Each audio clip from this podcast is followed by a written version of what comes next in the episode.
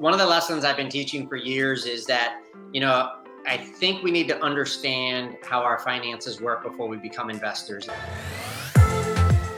Hey, it's JP. Hi, it's Excel. And you're listening to Terry Shower on the Real Estate Investors Club podcast. Hello, and welcome to this week's episode of the Real Estate Investors Club podcast. I'm here with Jason Kogok. Yeah. Did I say that correctly? It's actually Kojak, but you said it how it's spelled, like everybody else. So that's good. I should have asked you that off camera first. so, Jason, I guess we kind of got to know of each other because we were both nominated as um, preferred authors for the American Homeowners Association. So, yeah, tell me a little bit about how you got to author a book and how to do what you do today. Yeah, so uh, I'm based in Raleigh, North Carolina and uh, moved here about 20 years ago and, and started a, uh, a real estate team. Uh, I have a co-owner of a real estate team here, and that's grown over the years. And a, and a big base of what we've done is is helping investors, kind of mom and pop investors. You know, people that are going to own less than probably 10 homes. A little bit of multifamily sprinkled in here, and and I've always had a desire to. Uh, invest myself. So about 20 years ago, I started doing some investing myself as I was working with clients um, and then about a decade ago, I kind of had this urge to see if I could teach it.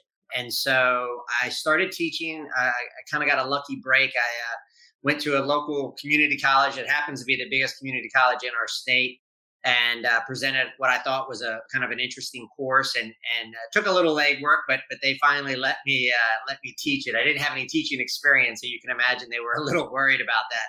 And and that was about 10, 12 years ago. And it's been really, really popular. And so, you know, over the past couple years, I had noticed that there seemed to be a, uh, a kind of a gap of really reliable, trusted information for novice investors who who wanted to start.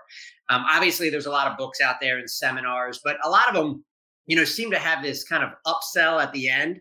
And and, and I don't know, it just kind of rubbed me the wrong way a little bit. Um, don't get me wrong, I'm, I'm all about if you can make some money, great. But it felt like those novice investors weren't maybe getting the full story. Um, and so I kind of set out to to nothing earth shattering. There's no mind boggling information in the book, but it is kind of an an A to Z, uh, nothing hidden, as much information as I could get out for novice investors. And so that was released in, in April and it's it's done pretty well. And, and then as you noted, I was asked to kind of do an article similar to yourself to kind of help spread the word. Cool. But if we um so let's just back up a little bit because I want to hear a little bit about your story before you tell us a bit more about the book. So you start out as an agent. So yep. I'm not really familiar geographically with what you know what North Carolina looks like, but I'm mm. assuming you did a lot of kind of single family.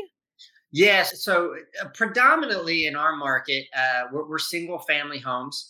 And of course, you've got townhomes and condos, but but I would say you know sixty percent of what we sell is is single family in our market, and you know our, our median home price has gone up obviously as as it seems like everybody's has, and so now we're in the low to mid four hundreds for our median.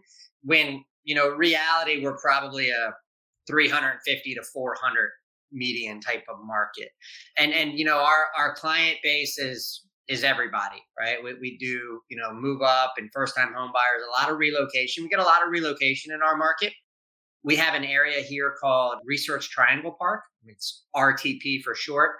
And it's kind of like the east coast silicon valley is kind of the best way to think about it. So most people are familiar with silicon valley san francisco kind of those high tech areas um, and then in the middle of the country, we have Austin, Texas, which is kind of a the middle ground, if you will, another of those. And then we're considered kind of the East Coast. So we have a lot of high tech jobs, and what has followed that has been a lot of finance jobs and, and stuff like that. And we also have, you know, a, a, good bit of medical here because we have Duke University, if you're familiar or heard of them, and and so we have kind of this wide blend of people that move here. Okay. And so you start out as an agent in that market. Then you decide, okay, now I'm going to have a team of agents. So, what was that transition like? Yeah, so it was interesting. Um, so at first I had started out just as a single agent, and and in the first couple years I had met uh, some other agents in the office, of course, and and one of the agents, my business partner Jennifer, you know, we had gotten to the point individually where it was kind of like, gosh, we have got no free time. We've got no life, which, you know, is kind of a good thing in business. That means you're busy, not so good on the home front. And so we kind of, not at a whim, but not really a big set business plan, said, hey, let's see if we can kind of combine forces. If nothing else, I'll cover for you when you're out of town. You'll cover for me. And we, and that over, you know, the first year just involved into, hey, instead of kind of like picking and choosing when I need help. How about we just throw everything in one pot and see how it works, right? Um, so we put everything in one pot and and we just both work really hard and, and we're going to split all the commissions and all that stuff. And so that is how we kind of started our business per se. And then probably about uh, I'd say about two years, three years after that, we hired our first assistant mainly just to help with paperwork and CRM and you know all the basic stuff. You know, when you're on the road, sometimes doing all that stuff is is a challenge. I think a lot of a lot of clients don't fully grasp what we do. And so it's kind of one of those things. If you're really good at what you do, uh, the client is going to feel like you're overpaid.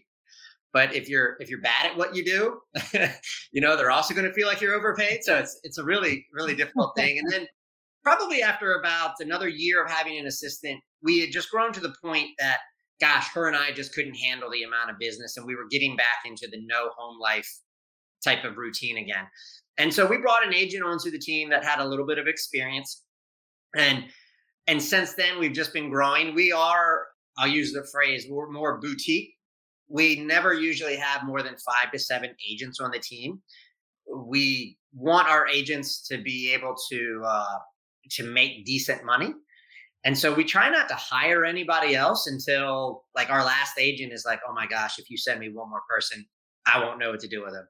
And so that way, every we kind of try to make everybody financially happy before we kind of grow too much more. So, so yeah, it's been an adventure for sure. And that, like I said, we started that in uh, in, in early 2000s, and here we are.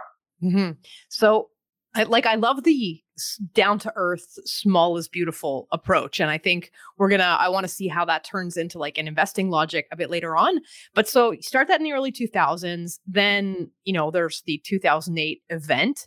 Mm-hmm. At that time, were you already an investor or you were just running your real estate practice? No, I, I was an investor. Okay. Uh, yeah, yeah. I laugh because if you were investing in that time, you know, it was it was interesting. Uh, you know, as an investor at that time, I was faced like anybody else. You know, I had some tenants that had got laid off that that couldn't pay, you know, rent for a little bit of time there. Um, yet my income was based on real estate sales, and as you know, that was not a popular thing to be doing in you know 2008, nine, and ten. And so, you know, it was difficult, but I, to be honest with you, I tell people now, I am so grateful for that experience because I'm a different investor now. And I'm afraid, had we not gone through that or I had not gone through that, I would be maybe over leveraged and overextended and and all of those things that I was in 08 a little bit. And so yeah, it was it was interesting times for sure. It's so interesting because you know up in Canada we didn't really have a, the same kind of market correction um, as you mm-hmm. guys do. But whenever I interview Americans who were active during that time, they all tell me some version of what you said. Like they all say, "Look, it was super difficult, and it you know forced me to really take a step back and think about what I was doing." But it seems like there's a, an overwhelmingly positive experience coming out of that of saying, "Well, you know, it made me tighten." The screws a little bit and realize like you know so i don't know can you give me maybe one or two kind of lessons that you learned like particular specific things? Two things. One from a, from a what i buy now i i think i was a little bit loose in my buy box as we'll call it right? And the reality is now when i purchase a property if i'm going to hold it for a long term rental not something i may renovate and sell quickly i always want to make sure i'm appealing to the masses and so before I purchase a property, I say to myself, okay, even in a downturn, is this area going to be maybe more desirable than some other areas, right? Even in a slow time, is do I have enough bedrooms that I can appeal to the masses? So, uh, from a product standpoint, from a house standpoint, I'm more particular now. And I always, I, I kind of take this pessimistic view now like, hey, if I have to sell this in a down market, can I be one of the first ones to sell? So so that's how I look at it differently than I did before then. Because before then I always had the idea that real estate values always went up and there was always a buyer. And there is, I miscalculated how long it may take to find that buyer in in a downtime. Second thing, like I said, that I learned that wasn't necessarily kind of house related, but more personal and, and investment related was that it's okay to clean up your balance sheet every once in a while. Um, and what I mean by that is, you know, I think sometimes as investors, and maybe for right or wrong, I, I think some of us always think, oh, you, you hold the property forever, or, or you never sell a property, or, or you know, those type of mentalities when you're thinking about long term investments. And I kind of look at it a little differently, especially since then. I, I kind of look at it as my real estate investments are almost like my 401 or my retirement account. Okay. And um, I'm not sure how your stock market works, but I'm, I'm sure they're similar enough. And, and the reality is, if you were to look at your retirement account, you know, a stock or a company you may have owned 20 years ago, you may no longer own in there right now. Yet you're still doing that for the long term. And so, what I mean by that is, I started to say, okay, hey, look, if I've squeezed the juice out of this house as much as I kind of can, and now I'm just going to get average returns, it's okay to sell. It's okay to to pay taxes on the profits. It's okay to do those things and to look for a different property that may give me a higher rate of return in the upcoming future. Um, whereas before that downturn in 08, my mentality was, oh, just buy as much as you can and hold it forever. Um, and yes, that very well over 10, 20, 30 years may be a great strategy, but our lives don't remain the same over that 10 20 30 years you, you, know we have children we have families we have job law you know all these different things that happen and so i, I did like i said I, I tweaked how i look at properties and i tweaked how i look at my financing because of those couple years that were we'll call it tough and interesting. mm-hmm. Yeah, I mean, I think that's the great piece of advice. I actually remember I had a you know a conversation with a family accountant a while ago when I was starting out, and he said, you know, I had this idea that oh, just you know, buy as many properties and hold them for as long as possible, try to pay down your mortgage, and like hope that one day you're not going to have any more mortgage on it. And he's like, you know, Terry, like a building has a life. And there's a time to buy it and there's a time to sell it. And like you kind of want to have an eye on that. And I, you know, I walked away from the conversation. I was like, huh, maybe I need to change how I look at things because, like you said, you might have a particular like value add, or you might have a particular strategy that can do something to up the value or make the property run a little bit better. And like once you've done that, maybe the right answer is to hold it, and maybe the right answer is to flip it to someone who just wants to have an investment they can forget about or who has a different strategy for it. Yeah, it's it's and that's a great point. And and you know, alluding to that are things like, you know, okay, so I always teach when I when I'm teaching people, I say, look, you know, you may come into this class and not own any homes, and in your mind you say, I want to own 10 homes or 20 homes. And I say, don't view it as 10 or 20 homes. You own 10 or 20 HVACs, 10 or 20 roofs, 10 or 20 hot water heaters. That's what you own. The ten, you know, all the windows, the foundations, the kitchens, the, you know, the faucets, you know, the toilets, you know. So I say, don't view it as this beautiful thing. View it as your car in your driveway and you replace the brakes and the tires, and nobody's happy about cutting that check. When you multiply that, if you had 10 cars in your driveway, gosh, you know, that can be something you really have to pay attention to. And so I think sometimes it's it's just the mindset that you have to kind of shift, especially the beginner and novice investors, because they see what's on the internet, they hear about the people who are making tons of money and, and that's great but there's a lot more to that story that that isn't always shown and, and people kind of can get themselves in a tight spot mm-hmm. i think you're absolutely right and so like if we shift a little bit to um the topic of your book because i guess that's the material that we're getting into here there's kind of two things i want to ask you so the first one is you know when you have people starting out and i think a lot of our audience is um, either looking to begin or else they've got you know one or two properties and want to scale into something mid-range right so let's say somebody who has not done anything or they've got one property and now they, they're wondering what's the next step what are some places you see people trip up and what are something that they can maybe do to get over those initial hurdles to get going yeah i think one of the things that we see when people are trying to scale even if it's just from one to two is a lot of times the financing. You know, I, see people that kind of trip themselves up in, in the financing aspect where maybe they haven't saved as much as they should. And so they're getting into financing vehicles that are a little little challenging um, or, or could be. I also see people on that same token that will try to use that first property for leverage to to get cash out to go buy a second property. And that's a great strategy. Nothing wrong with that strategy. But you have to understand that all of a sudden now your debt on property a could be significantly higher. And so you know if you're going to do a growth strategy I, I, think you have to before you do that I, I, think you have to understand okay what is my end goal and, and how many homes do i really need and you know how long do I have to accumulate those homes? I, I, I guess the point of that is just to say I think a lot of people just start running and buying and buying and buying, and and then they come to realize, wow, oh maybe I didn't need all that, and so I'm a big quality over quantity. And, and so I see people trip up with that, especially if they get a little confidence on property one or property two. Man, I'll see them do great on property one or property two, and then they'll buy property three that's falling in on itself.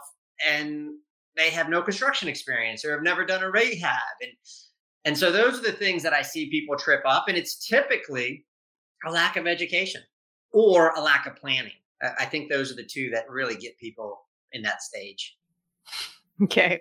Yeah, it's it's I mean it's it's also funny because I think one of the differences between the US and Canada is the um like the the speed at which you can run. Like we have a lot more controls, like financing controls. We have a mm-hmm. lot more there's a lot more barriers to doing various things. And mm-hmm. so like, you know, the the go fast fast fast. Some people are able to go fast fast fast, but here it's like sometimes getting over the regulatory hurdles is um is a bit bigger.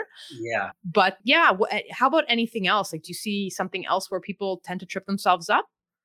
Uh, you know, I, I think sometimes they get they will buy. Let's say you own two single family houses, for instance.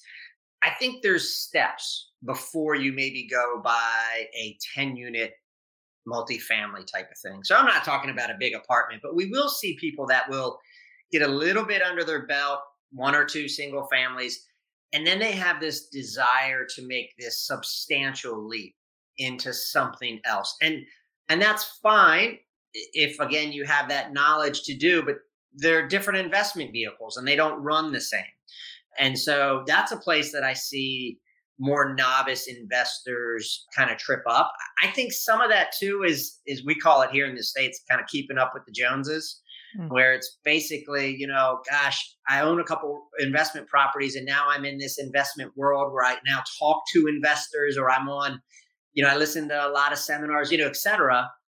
And they read all these books and all this stuff, and and all of a sudden they think, oh gosh, the next step is to go here. And a lot of times I just want to say, but you're perfecting this. You, you maybe you don't need to get out of buying the single family. If you're really good at that and you're an expert in that, do you need to jump to something unfamiliar and add all this extra risk? Mm-hmm. Um, and so I see people that do that quite a bit that kind of trip them up. And I think, again, I don't think they're doing it necessarily for the financial gain aspect. I think a lot of it is, oh, I think this is the logical next step. And it's like, well, maybe not. If you're really good at A, stick with A. You'll probably mm-hmm. make more money. Mm-hmm.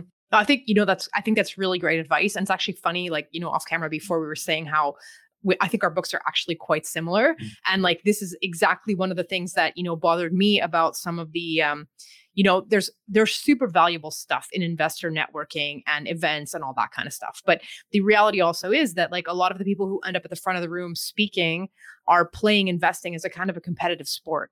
Mm-hmm. And so it means that like, you know, if you're a small investor who's like quite happy doing what you're doing. You know, like for me, I uh, reached my, you know, the number that I wanted to make with nine doors. Mm-hmm. But I feel like nobody tells that story, right? Like a lot of the people who end up talking are the ones who are like, oh, you know, whatever, I closed on 100 units last week and yep. you know, I have seventeen yeah. million. Like, you know what I mean? Like it, it becomes this this bragging thing. And so I think a lot of people are afraid to ask questions. And I think a lot of people are afraid to just be like, look, no, I, you know, I own three single family homes and that's the number I wanted to get to and like now I'm happy with my day job, you know? Yeah, it's so great you said that because it, you know, one thing is I think when you have that goal, when you sit down and critically think, I tell people, you know, wake up an extra half hour early for just a week straight, right? And just for that one week, every day just focus on what your end financial goal is and kind of work backwards to see where you are.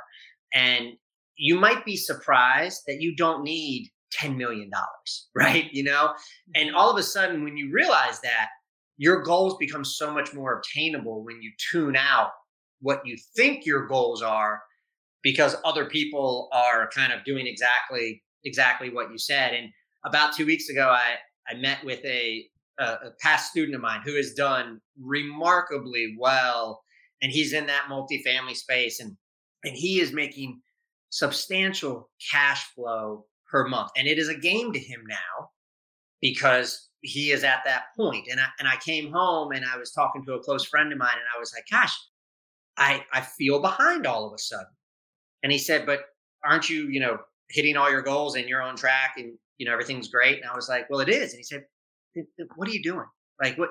And I caught myself, the teacher, the one that wrote the book, all this stuff. I caught myself after one conversation thinking, "Oh my gosh, I need to go buy an apartment complex." And and and I know that's not true. Like I know that's not true. But it is amazing how quickly it happens. Yeah.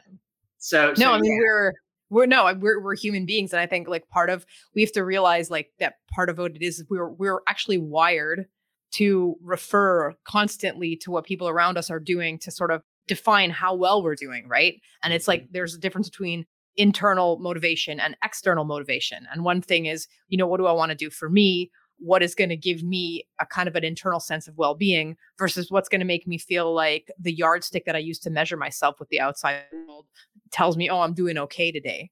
Right. right. And uh, those are two totally different things. Yeah. There's such a, an unspoken psychology about investing, I think. You know, we talk about number of doors and money and and th- these black and white things that can be calculated and tangible.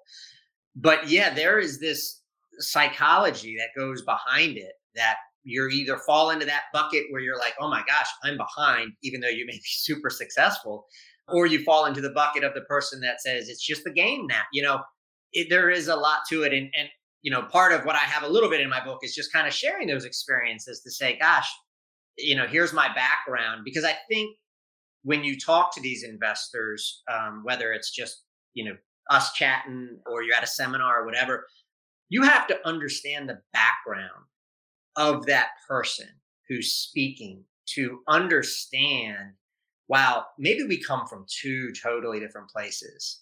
And the reason that person is doing that is because of their experiences, and, and I need to be okay with what I'm doing because of my experiences. But like you said, it there's a lot there internally and externally that I don't think we give enough credit to um, when we talk about these things. So I'm glad you brought that up. So what's your secret? I mean, how do you manage to, you know, be proud of small is beautiful and like kind of stay true to that, you know, it, at the level at which you've gotten to? I don't know if I'm there yet, right? I, mean, I think I think trying I, I, you know I have a daughter who's three years old and, and, and ever since she was born I really really try to take stock in just being grateful that, you know and keeping things in perspective and so um, when I feel that urge that I'm behind um, I have a tendency to to honestly look at her and be like oh my gosh I've got a healthy family. We've got another one on the way. You know, I, have got all these things that aren't money related that are so great in my life that to go and just continually push on the business aspect could possibly hurt this beautiful thing I over, you know, over here. I'm going to trade. There's only so many hours in the day. Yeah. Yeah. I think we all acknowledge that. And I think sometimes we focus more hours on driving these financial goals than sometimes keeping in perspective how many great things we have that aren't necessarily related to that. So that's one thing that I've really tried over the past couple years to do. I still lose focus of it. Don't get me wrong. I lose my temper. I do all those things. You know, I'm, I'm human. But I think keeping perspective of some of those outside financial things in life is really important. Um, and the other thing I do is I'm always trying new things with not so much the idea that they're going to be these massive successes. So, for instance, at the community college I teach at, and I try to teach different courses. You know, writing the book. I, you know, truth be told, I, I don't expect my book to compete with the number one bestsellers. Right? It would be great, but that's not my expectation. So I just like the challenge, even if they're small challenges. So for me, I'm continually trying to look for small, reasonable challenges that keep my mind sharp. And if they make a few bucks, they make a few bucks. But that's that's how I kind of try to keep myself grounded from going out and buying a 200 unit apartment complex that could bankrupt my family. I love it. That's great. So I think we're uh, just about running out of time. I when I get off this call, I'm definitely going to go buy your book. Can you tell people where you can find it? Yeah, so you can find it on Amazon. The title is called Plug the Holes, Fill the Barrel. And if I can just kind of tell you where that title came from, because I think it's important. One of the lessons I've been teaching for years is that, you know, I think we need to understand how our finances work before we become investors. And so if you think of a, a rain barrel at the end of the gutter as your bank account, and you think of one gutter coming into that gutter or into that barrel as your income, your job, most people have one gutter pouring into their savings account. And the reality is, is you know, you're one gutter clog away, you're one bad storm away from your income kind of going away. And so I tell people to to keep your four inch gutter pouring into that, but add a few small hoses. They don't have to be the same size, right? Add a couple rental properties or add some sort of other income. So if you get a clog in that main gutter, you have the mm-hmm. ability to easily grow those other small hoses into something else. I think a lot of people wait until they get that clog to try to discover what to fill. And at that time, it's really challenging. And then for the barrel itself, you know, our expenses, I think a lot of people envision just money in, money out. And you really need to think about different size holes in that barrel. I might have a softball size hole, that's my mortgage, a golf ball size hole, that's my car payment. You know, a pin size hole that's a $3 cup of coffee, right? Those things. And if you start to think about how can I add more hoses in the barrel and slowly plug some of these ho- holes, you will discover that, wow, what I really need may not be as, as massive as I thought. Um, and so I teach that plug the holes, fill the barrel. And I thought, well, I'll, uh, I'll name the book that and see what it does. That's a great metaphor. I love that. Thank great you. place to uh, end off. So, uh, Jason, where can people, what's the best place for people to connect with you? Yeah, so you can probably email me. You can email me at jason at investors wealth education. So it's just J A S O N at investors wealth education.com. Okay. Or I also found Jason on LinkedIn. So that's another yeah. option. Oh, yeah, of course. Yeah, yeah. I mean, we, sell, we sell real estate. You put my name in a Google search, you're going to find me uh, somewhere. At least I hope so. Good job. All right. Well, look, thank you so much for spending this time with me and sharing your wisdom with our audience, Jason. I'm wishing you a great day. Thank you so much. I really appreciate it, Terry. Thanks. Thanks for listening to the Real Estate Investors Club podcast. We hope you enjoyed this episode. If you did, remember to give us a rating, leave a comment, subscribe, and share. You can find Terry at terryshower.com. Her book, Mindful Landlord, is available on Amazon. You can also follow her on Facebook, LinkedIn, and Instagram. JP is the president of the Real Estate Investors Club. You can learn more about the club's networking and educational activities on Facebook by searching for Real Estate Investors Club. Look to the show notes to find information on our guests and links to material mentioned in the episode.